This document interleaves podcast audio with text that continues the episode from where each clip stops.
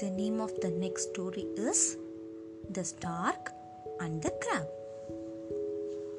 Once upon a time, there lived a stork who used to pick fishes from the pond beside him and eat them. However, as he grew older, he found it difficult to catch a single fish. In order to feed himself, he thought of a plan. He told the fish, frogs, and crabs that some men are planning to fill the pond and grow crops.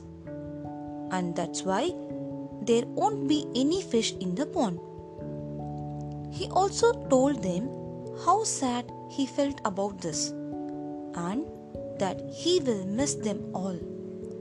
The fish were sad and asked the stork to help them. The stork promised to take all of them to a bigger pond.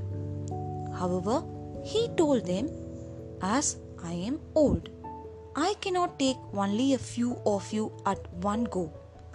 The stork would take the fishes to a rock, kill them, and eat them up. Every time he was hungry, he would take a few of them to the rock and eat them. There lived a crab in the pond who wanted to go to the bigger pond too. The stork thought of eating the crab for a change and agreed on helping him. On the way, the crab asked the stork, Where is the big pond?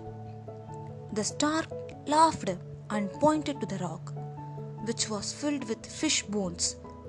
The crab realized that the stork would kill him and so quickly thought of a plan to save himself. He caught the stork's neck and did not let it go until the stork died. The moral of the story is always have a presence of mind and act quickly in the danger.